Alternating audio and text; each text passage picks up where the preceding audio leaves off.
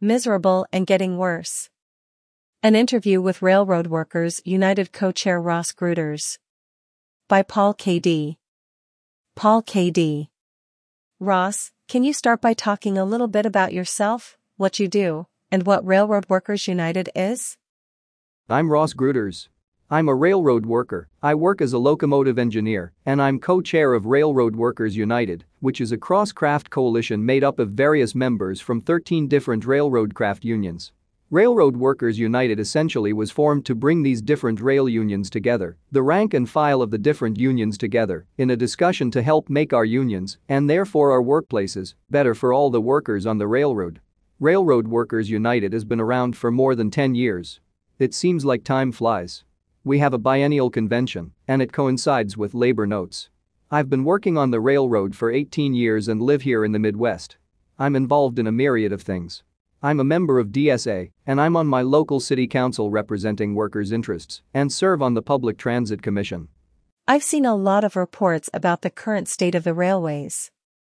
A first question is just, what is it like working right now for you? And then, as a part B to that, how has the pandemic, and also the George Floyd uprising back in 2020, impacted your work? I think the shortest answer I can give for summing up what it's like working on the railroad right now is it's miserable. It's not a good work environment. It's incredibly toxic, and it's been made so increasingly in recent years because the railroads have adopted a model called precision scheduled railroading. This has been around for a while and was first implemented on the Illinois Central, a smaller railroad, and then migrated to Canada to work on some of the Class 1 railroads up there, and eventually now has in some form been adopted by all the major railroad carriers. This model is essentially the Wall Street financialization of railroads. It's just squeezing every last penny. It's production above all else and trying to make sure that operating ratios are maximized. All these kind of business jargon that are used, it's really just squeezing more out of workers for less, and that's in a nutshell. It doesn't help run the railroads any better. It doesn't help consumers or customers. It doesn't help people in our communities. It doesn't help the workers. It's just simply about the bottom line and Wall Street profits. So that's a little bit about how the railroad is operating right now and what it's like to work on the railroad. As far as the pandemic goes, one of the first things I can point out is that very early in the spring of 2020, the railroads were all ready to go. They operate together in a national rail carriers coalition, and they were ready very early on with a series of emergency exemptions on regulations. Essentially, they deregulated as much as they could through the Federal Railroad Administration, which oversees rules that the railroads operate by. And so, they implemented all kinds of exemptions on safety and inspections and, what they could get away with, with working rules. They got all these things passed.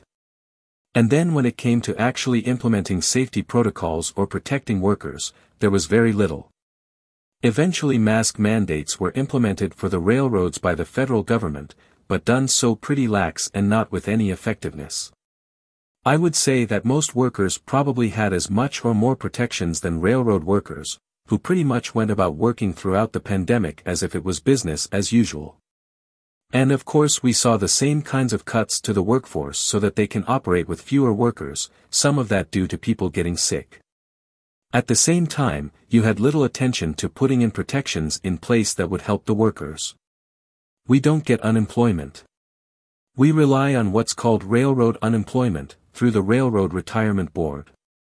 So it comes out of a self-funded retirement fund. Its subsidy is substantially less than unemployment. And it was just incredibly hard. I know people that got sick at work for railroads that were disciplined. That wasn't necessarily the norm, but it wasn't uncommon. And it's worth noting that railroads are one of the top violators of whistleblower protection. Reporting an illness that you got on the job would be one of those protections. So despite those protections, railroads violate that routinely. You asked about the George Floyd protests and to my knowledge, it didn't affect the railroad. Although I can remember working one night in the summer of 2020 when I could smell tear gas at work on a locomotive here in Des Moines, Iowa, which is just incredible when you think about it. I don't think it really affected anything in terms of my workplace, and I don't know of any throughout the nation. What are the racial and sexual dynamics within the workforce? I'm not sure of the demographics of the railroad industry. Anecdotally, it's going to depend on craft or geographic location. I would say here it's dominated by white men. I think that there is diversity on the railroad without question, but a lot of times it tends to be in the other crafts that I don't work in. When I was doing some prep for the interview, I found an old C-SPAN clip from 1991, which is the last time that there was a national rail strike. The workers were calling in and they were talking about similar issues, like having to be on call 24 7, the rails wanting to cut jobs, then from 5 to 2, and now I think it's from 2 to 1. The question then is, how have workers over the last 40 years faced this onslaught? And then the second question is, what will it take to actually break this pattern of job cuts and rationalization and so forth? I'd love to see the clip. I'm trying to think if I work with anybody who would have been on the railroad in 1991, and I can't think of any locally who would have been around to even ask that question to. It is a very similar struggle. And I think my answer comes down to organizing. We need to organize our workplaces, organize our unions. We have an organized workplace in that we have a union. But, our unions need to be organized. And when I say unions, there are 13 different craft railroad unions. We can't just be in our craft bubbles, we need to be building coalitions that are across union internationals and educating ourselves and our coworkers. I don't want to get too wobbly, but it is the old mantra of educate, agitate, organize, and I guess that is how I see that we can break the struggle. And that's one of the reasons that I'm involved with Railroad Workers United. We're not going to break that cycle unless we're coming together and engaging in that common struggle to fight back against these companies making billions of dollars in profits. Once we begin to come together and organize internally, then we start to turn outside and organize externally. I think that's where I'm talking about the airlines. We both fall into the Railway Labor Act. There's opportunities there for us to work together outside of our industry, in an industry that's under similar federal regulation. Railroad Workers United is working on building some relationships with some more leftist rank and file truckers that are organizing out west. So things like that, where we're turning our eyes kind of externally and trying to build support for what it is we see happening. And there's overlap, right? Like what's happening on the rail industry is not unique to rails. It's all over in every industry throughout the country. Do you want to talk about how it works, that you have 13 unions on the same job? And then, second to that, what is your role as a rank and file group? What is RWU's role as an industry wide grouping, especially when we start to talk about the RLA bargaining process, which is super complex? The bargaining process is definitely one that's complex. When we talk about Railroad Workers United and our role in bargaining, we don't necessarily have one, we don't represent anybody. We're just a coalition. Kind of like almost a cross-craft caucus, if you will. So contracts and bargaining is something strictly left to the 13 craft unions. To the craft unions' credit, this round of bargaining they've held together. All 13 crafts, just like the rail carriers, have maintained a unity in bargaining. We've been without contract for over two years now, we operate under the previous contract under the Railway Labor Act, and the bargaining does get quite complex. It's only within the last couple months that that process has moved out of the second stage. And there's up to 15 or 16 stages. The initial step is the companies file what's called a Section 6 notice. The Section 6 notice is essentially your demand. So the company files its demand, the rail unions file their demands, and kind of exchange them. Those tend to be just wordy documents. I think a couple of years ago, when I read through what the rail carriers wanted, it was like 26 or 30 pages. And not saying specifically, but more broadly, like, hey, this is what's going on with our industry and what we expect out of bargaining. Those are exchanged, and then the two parties come together at the negotiating table. So going back to Railroad Workers United, I think this is where we come in. First off, we haven't always, as craft unions, bargained together. Pattern bargaining, just like other industries, exists, and the companies would pit us off against each other and try to get one craft to sign something that could be pushed down through all crafts. In the past, that happened. I think Railroad Workers United really pushed to insist that all of our unions bargain together.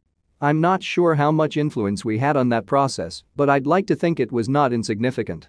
That's part one, but then there's a lot I can't tell you about what the bargaining process has been because as a railroad worker, I just don't have the information. It doesn't make it down to our level. We go through this convoluted process under the Railway Labor Act. I can send you a PDF that Railroad Workers United put out in the last round of bargaining that just kind of details all those steps. I think the big takeaway is, it goes through this process, each step of the way, whether it's arbitration or mediation or you know, all these different steps. The thing the Railway Labor Act is designed to do is keep railroad workers working every step of the way. There are protections built in to protect workers from seeking self-help or going on strike. That's an important piece for people to know about the Railway Labor Act is, as railroad workers, it is very difficult for us to find that path to a strike. I think it was the contract of about 12 years ago, we were probably hours from going on strike. And then President Obama instituted a presidential emergency board where he appointed people who sit down, look at both sides, and propose a solution that then becomes a contract that can be ratified by both parties. That appears to be the direction we're headed in, in this round of negotiations, as well as best I can tell. Great. Just on the day to day experience, if you're an engineer and you're working with a conductor who's in a different union, what does that look like on the day to day? If both of you are having an issue, do you file grievances in separate processes or something? That's a great question. And the short answer is yes. We would have different contracts, so over the 150 years or so that the rail unions have been around, agreements have been built upon agreements have been built upon agreements, and different crafts have all had their own little nuances in their agreements. As a locomotive engineer, my contract grievances might not be the same as a conductor who I'm working with on that same shift. A lot of times they may be similar, but not always. That process is, again, designed in favor of the employer to keep us from really seeking any kind of meaningful remediation. It's a convoluted process that eventually goes to an arbiter to rule a monetary value for whatever contract violation has occurred. Those can be very different from conductor to engineer. I will say that, you know, we're all co-workers together in the same workplace. We socialize together, we know each other, and I have a lot of respect for members of Smart TD. They're the ones who primarily represent the conductors. I'm a member of BLET, which primarily represents the rail engineers. I could choose to be a member in either union or even both unions. If I wanted to pay double dues, I could do that. But for me, it's who holds my contract and that's where I need to be. But I have a lot of respect for what Smart TD is doing. To the credit of our rail unions, more and more over the last few years, we've seen joint statements from both Smart TD and BLET and we've seen them working more closely together. And again, going back to Railroad Workers United, I don't want to toot our own horn too much, but that was one of the main drivers of our creation, to bring these two crafts in particular together, because they were definitely at odds 15, 20 years ago. We just really wanted to stop that and say that, hey, we're, we're in the same workplaces where we're working together. We need to be in this together. We have a common enemy, and it's that simple. That's been a positive change. And I do think Railroad Workers United has had some responsibility in helping steer that direction. How did you go about that? What has been the work that RWU has done to move that forward? I've been in Railroad Workers United since 2015. So, I wasn't there in the beginning when a lot of these conversations were happening. But, first off, it's coming together in one space to say these are the issues. And then start to work on some framing and common language to go back to our respective unions and maybe issue a resolution that says, hey, let's bargain coordinated as an all crafts coalition. We've passed so many resolutions over the years that it's hard to point to just one that stands out. And when we've done that, when we've taken those actions, we've been sure to send those to the craft union and say, hey, this is what we believe in and what we expect of our union leadership. It's been over a decade of things like that. I don't think that's necessarily the only thing I'd point to as to what we've done, but for the life of me, and maybe it's because I worked all night last night, I can't think of a better example right now. I think that's a really great example of kind of like the slow day to day work that makes something happen in a hard to change structure, like a union. One other thing. You're doing this interview for Tempest, Something that Railroad Workers United has done is we've had a quarterly newsletter that we put out where we can share these positions and have some commentary on the state of the unions in the industry. We've been able to communicate with rank and file workers through that newsletter. And there's no doubt that railroad union leadership has seen those as well. You know, when we're using language that we then see mirrored in our national leadership. Is it coincidence maybe? I'll let your readers decide. You know, in the grocery store industry, there are a lot of Facebook groups. They're the only way a lot of people can talk to each other across the industry, but it's just people saying angry things in the comments on Facebook. That's not the same as the newsletter. So that's something that seems to me like a difference between y'all and other unions. I mean, there's definitely those things on the railroad too. Kind of reactionary festivals on Facebook. I think another thing that I just mentioned and highlighted is every two years, we're getting together as railroad workers and putting on a two day conference in conjunction with Labor Notes.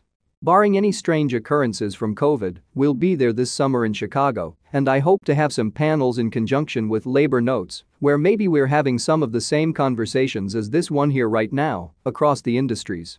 You've mentioned about how there are these really big complicated processes and how a lot of it is designed to keep the worker working and tilt in favor of the employer. I can assume that on the day-to-day workers get pissed off at their job. I've seen a lot of writing about the great resignation and people saying, fuck you, I quit as some kind of subconscious political act. So, how are workers resisting stuff like this on the day-to-day? It's a valid question. I'm not sure. I think it's a mixed bag. The railroad has always been kind of a career industry, right? We have a very good retirement. It's better than Social Security. We pay into it throughout our careers, and it can be a very good reason to stay on the railroad until age 60 for that 30 and 60. We have seen more and more people who are fed up with it and choosing to leave the industry who have 10, 15 years in. That is incredible, an uncommon and a newer development. The railroads have helped push that. For the last 10 to 12 years, coming out of the housing bubble, the railroads hired large numbers of workers. And throughout that period, they would furlough and recall these people two, three, and four times. You can imagine maybe going through that, what that might be like. At some point, you're gonna make a rational choice. This is just not worth it. The railroads have operated in that way for so long that now, when the pandemic hits, there was this crunch, and it's a very favorable environment for workers to be able to choose their employment. People aren't choosing the railroad. Hiring sessions are happening and they're not getting applicants like they once did. The job isn't sounding as lucrative as it once was, and the railroads have tarnished their images. They've self inflicted these wounds and created the situation where people just do not want to work for them. They can go work for similar money somewhere else with a better schedule or a more reliable schedule. Being furloughed is no fun. People just don't want to go through that and have that uncertainty. And even now that everybody has come back from furlough that wants to, there's a shortage of work power. They don't have the labor they need to operate efficiently, and it leads to people being burned out more and more. People are working more, they're working longer hours, they're working harder, they don't have the time off. It does lead to a lot of individual action absent that kind of internal union organizing. That was really fascinating. It's really interesting to hear about an industry where they're trying to turn it from you work 30 years and you retire into this kind of reserve army of labor, kind of like how construction works. So, looking ahead, there is a history of nearly unanimous votes by Congress to end railroad strikes when they happen. I read a quote from a Democrat in 1991, the last time they had one of these votes, and he was saying he had never seen an issue resolved with so little partisan politics.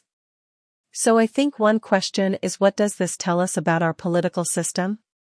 But then also, we're both members of DSA and there are DSA elected officials in Congress. So what could a socialist elected like AOC do to support you, besides not taking part in that bipartisan extravaganza? You hit the nail on the head with playing part. But really it's just knowing the workers' issues and the workers' stories. I hate to rely too much on what Bernie Sanders has done in helping organize labor and being there to hear labor and support labor, but that's a large part of it. Just knowing workers' issues and being an advocate and helping tell those stories. Knowing that these companies turn out fat dividend checks every quarter and make billions in profits. Really, they need to be sharing that wealth. At some point, it could come down to a congressional decision. I would hope that those DSA elected officials are there advocating for workers in those spaces. It's potentially a pressure point at the same time.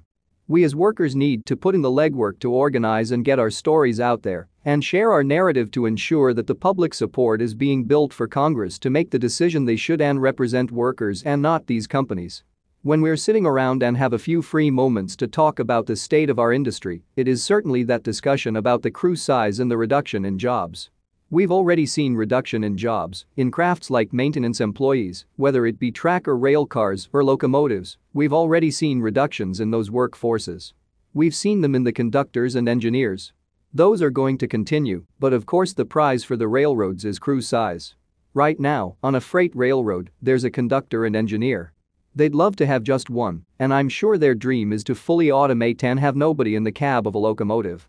It hasn't gone unnoticed that as we're working more and more, and there's fewer and fewer employees, that there is sort of this manufactured crisis being brought forth that is causing the rail carriers to not operate efficiently. Eventually they're not going to be functioning the way they need to transport freight across the country. When that happens, I think we as workers see the writing on the wall that they're gonna say, hey, we don't have the employees to do this. So let us do it with fewer employees, let us do it with one crew member. Let us do it with nobody in that cab. And so, when it comes to Congress and bipartisanship, I hope that the narrative that is communicated is that these companies are, are definitely creating this, and it's self-inflicted. It's likely they're doing it intentionally to push for this end goal. We, as workers, can't fall for that, and hopefully the public and elected officials don't either.